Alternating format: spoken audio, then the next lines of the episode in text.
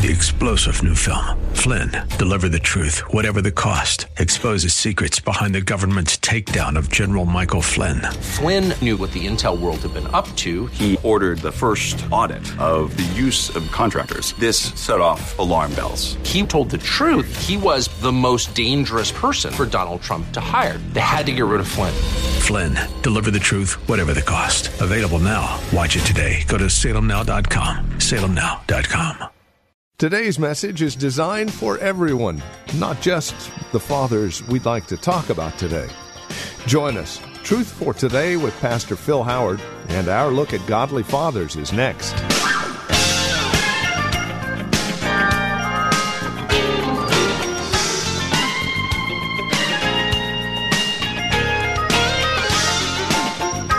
What does it mean to be a godly father? Does that mean you provide well for your family?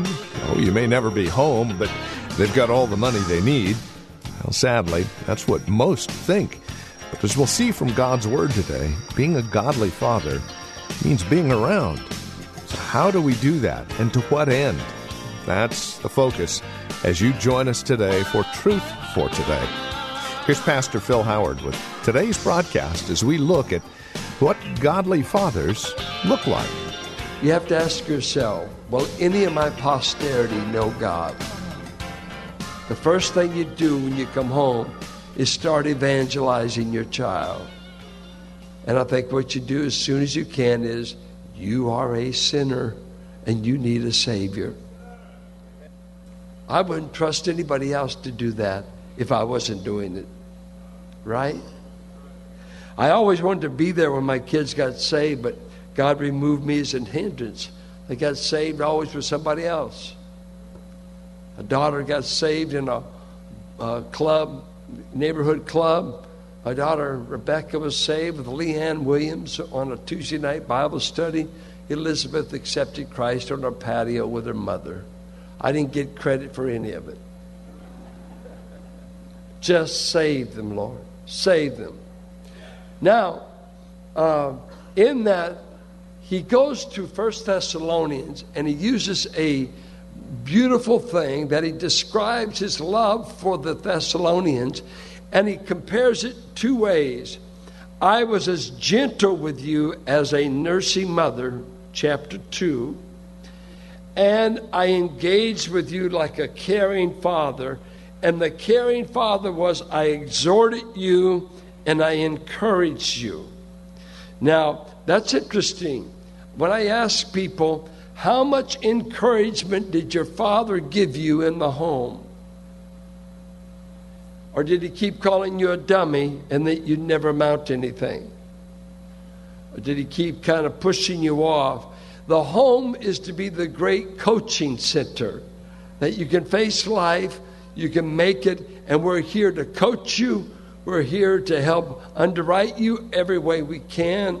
And so, you see in the Thessalonians, we were among you. We were affectionate towards you. And I would say a godly father ought to reflect the love of God the Father towards his offspring. I mean, I don't know where this concept... I know when we look at family pictures, when you go back to all the early 1900s, 1800s, wow, those people look bleak.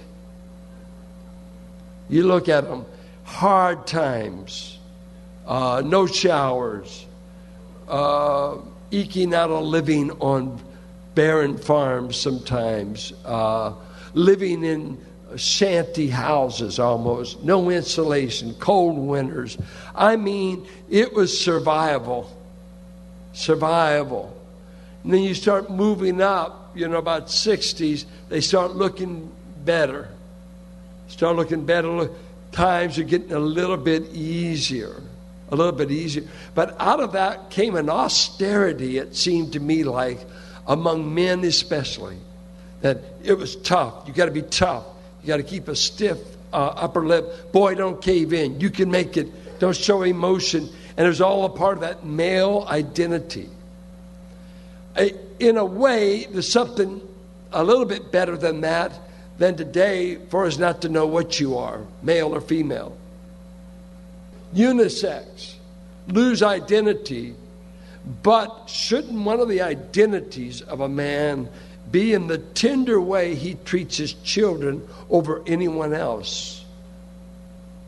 And Paul uses this, and I borrow from it in First Thessalonians. Won't run there with you. But you know how the child is taught. Are they being taught with a dad that says, you are an accident, I can't wait till you leave, you're a pain in the neck? The child knows if they're welcome.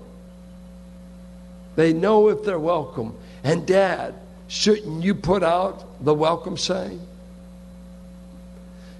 Or is it non-masculine to be affectionate? Who's been lying to you lately? Tough, you know. If my boy gets hurt, too bad. Toughen up. Get over it. Well, I don't think it's the biblical picture. Now we're going to go to Ephesians 6 and ask ourselves, if I raise a child in the discipline of the Lord and in his admonition, what does that mean? What is the discipline? I mean, when you say it, it sounds bad, doesn't it? I don't want to be disciplined. Because I think we start thinking of corporal punishment, all of that. The word literally means to train as a child. Raise them up in the training of the Lord. And when you read Proverbs, written to my son, the training in Proverbs went like this. Verbal, about 95%. Invest words to shape the heart of your child.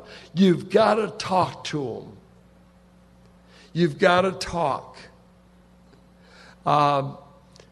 When they say that the average father spends no more than 10 minutes a day talking to his child, is there any wonder that they grow up not having any of the dad's values? They don't even know their dad. I'm to be seen, not heard.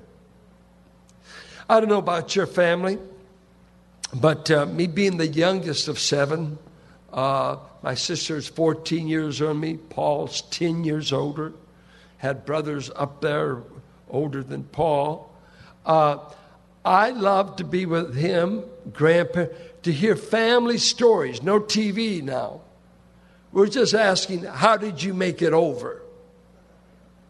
How did you get out of the hills of Oklahoma? How did you survive the Depression? What were you doing in World War II? What were you doing in El Dorado, Kansas, when you were burying these kids? What were you doing? How did you Okies, as it were, make it to California and never survive? I wanted to hear it. We're telling Paul, record every story you remember, because he's with my grandmother a lot. Does your kids know anything about your family history? Do they know when you got saved?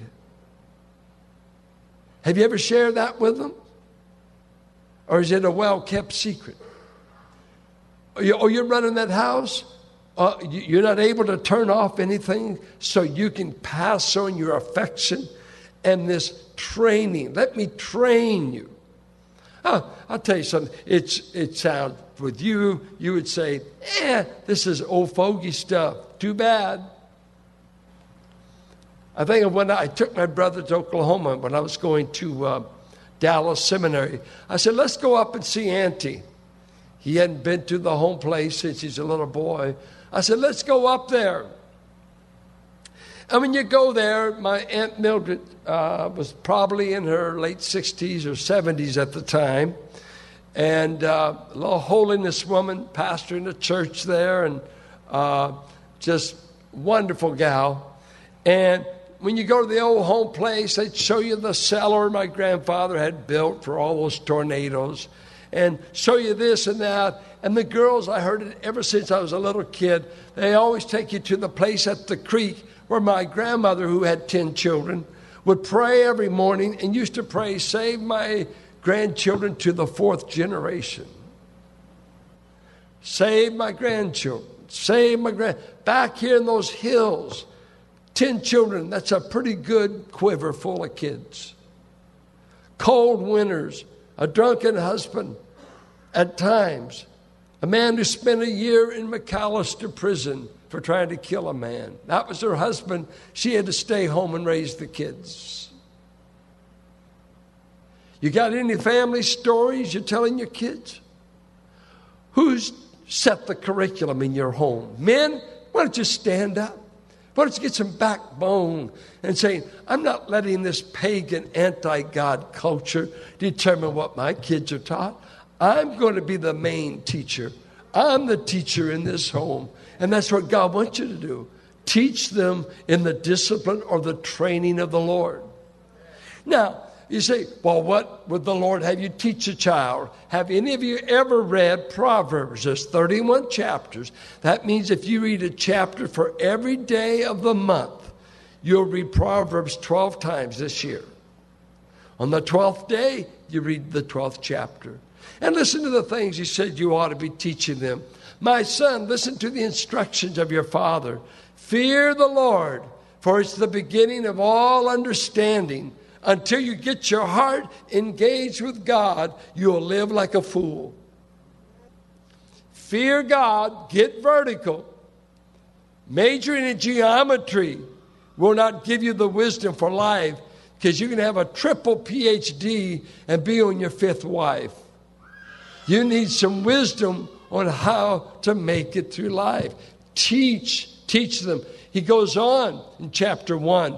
A big, big chapter on watch out for peer pressure. Young people, don't take the dare. Don't smoke the drugs. Don't take the dare. Don't let your peers ruin your life. That's what he warns. For calamity will come. Chapter 2, seek wisdom. Chapter 3, trust the Lord with all your heart. Chapter 4, guard your heart, for out of it are the issues of life.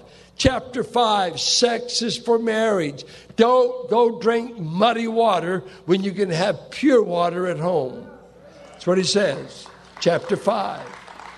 Chapter 6, he says, there's 7 things God hates. And one of them is to take another man's wife and sleep with her.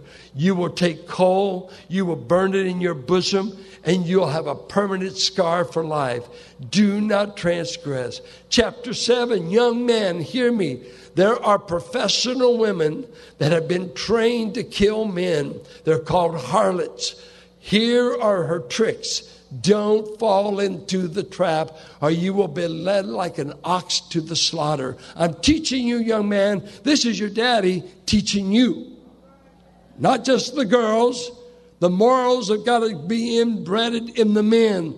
They don't get to just play around and we get all hard on the girls. Hey, boy, God says you're playing with fire when you step over that boundary. Who told you that? Your daddy. I don't need to send you to family education where they teach you how to wear a condom and they think that's the moral boundaries you need. No, I want to teach you what God did with man and woman, his design for godly sexuality. And we're not prudish. We raise children. We're not afraid of sex. How do you think you got 10 of them? We're not afraid of sex. We're afraid of how it's used to market everything.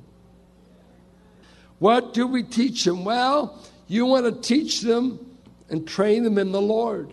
Now, what if this is going on at the home?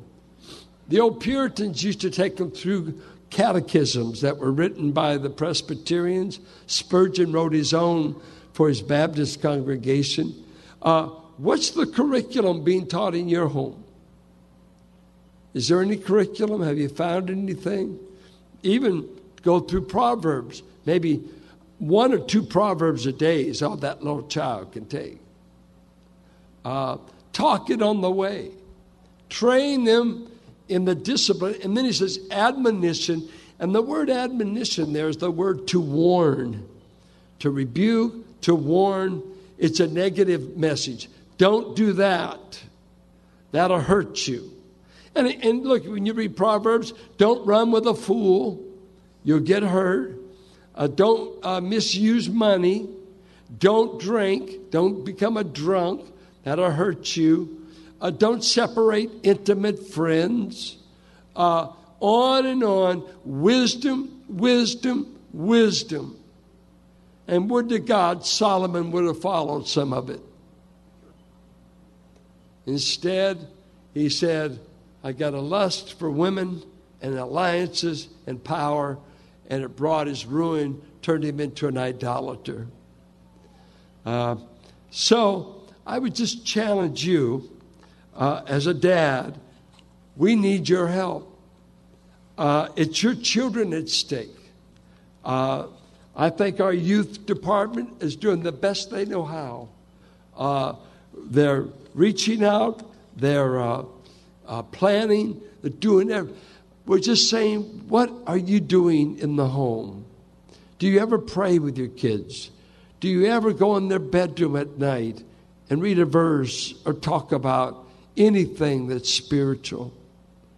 Some of the fondest memories, since I've had an empty nest for many years, some of the fondest memories are all the conversations with my daughters, and how many night sessions ended on our bed talking. Guess what? It wasn't time wasted. It was time shaping hearts and passing on values. You've got to make time. There's two tensions in life. Urgency, important. Which things are you going to do? You know what? Your prayer life doesn't seem urgent until you're full of anxiety or in a crisis. Your marriage doesn't seem to be urgent. If you don't hear any squeaking, everything seems to be well. And so we can neglect the important and always doing the urgent.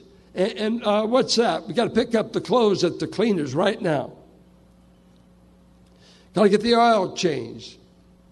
We got to go to the bank. It's urgent. All of this stuff. And we keep saying, this is important, but it can wait. Famous song, and the words are still haunting. I read them to you. My child arrived just the other day. He came to the world in the usual way. But there were planes to catch and bills to pay. He learned to walk while I was away, and he's talking for I knew it. And as he grew, he'd say, I'm going to be like you, Dad. You know, I'm going to be like you. And the cat's in the cradle and the silver spoon, little boy blue and the man in the moon. When you're coming home, Dad, I don't know when, but we'll get together then, son. You know we'll have a good time then. My son turned 10 just the other day. He said, thanks for the ball, Dad. Come on, let's play. Can you teach me to throw? I said, not today. I got a lot to do. He said, that's okay.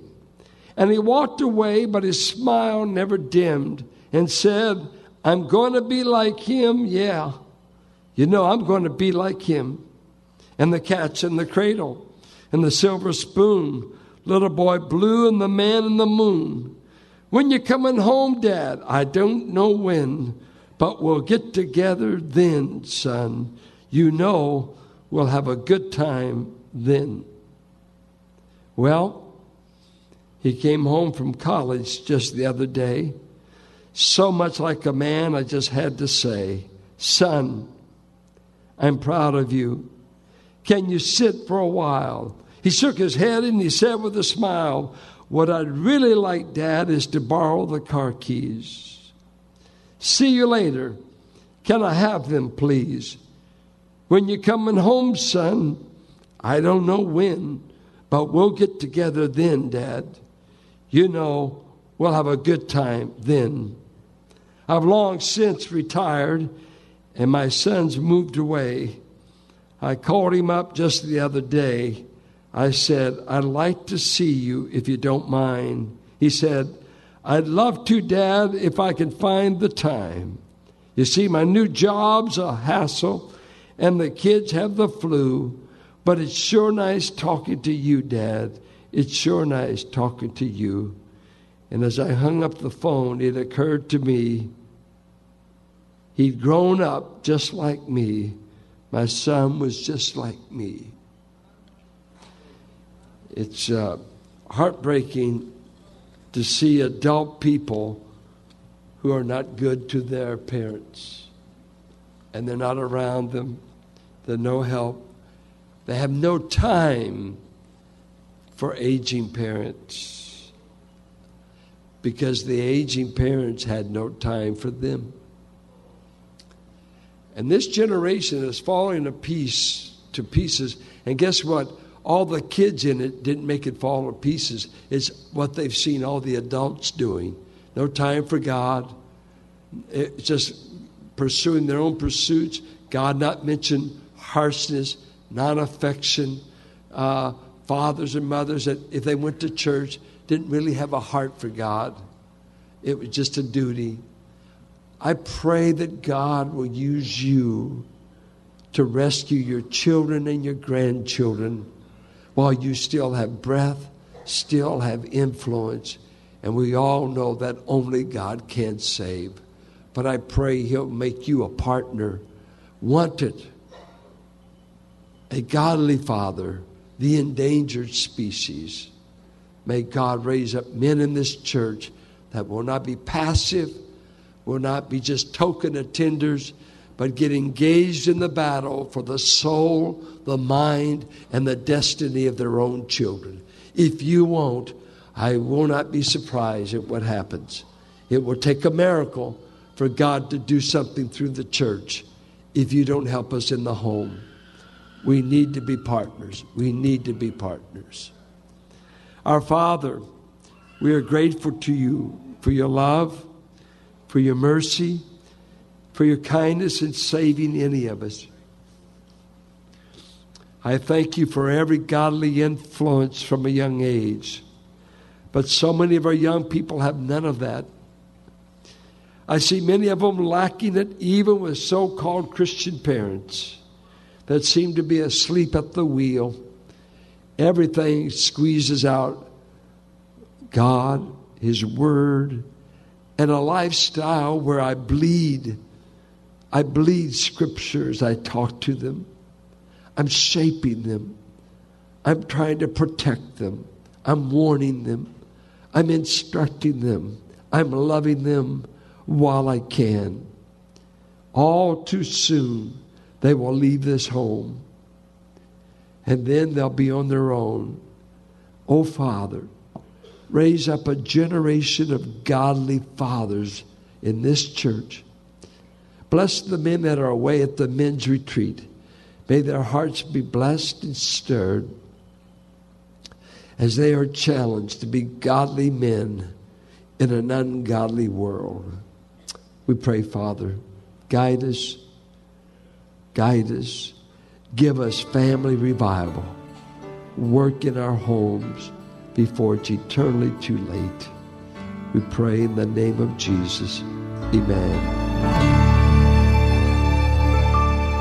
And this is Truth for Today with Pastor Phil Howard. Our time today spent in God's Word to encourage you, to bring you truth for today.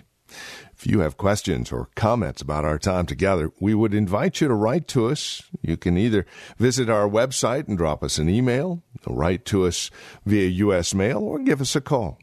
Another way to reach out to us with your questions would be to simply record them on your voice memo app on your smartphone, and then email that audio to tftquestions@valleybible.org. Our phone number is 855-833-9864. Our website, truthfortodayradio.org. And if you're writing to us, the address is 1511 M. Sycamore Avenue, Suite 278, Hercules, California. The zip code is 94547. If you have questions about the ministry of Truth for Today and how we are funded to air on this radio station, we would love to talk with you. We are listener-supported, quite simply, and no gift is too small, no gift is too large. Whether it's a one-time gift or a monthly gift, it all goes back into the radio ministry, ensuring that it airs on this radio station. So would you consider that as you reach out to us here at Truth for Today? One other note as we close out our time together today, if this broadcast and this ministry encourages you in your walk with Christ, and you happen to be looking for a church that does just that, we would invite you to contact valleybible.org. Pastor Phil is pastor emeritus at Valley Bible Church in Hercules, and while he is no longer in the pulpit, we are still very much a part of this church body, and we would invite you to come and join us for worship.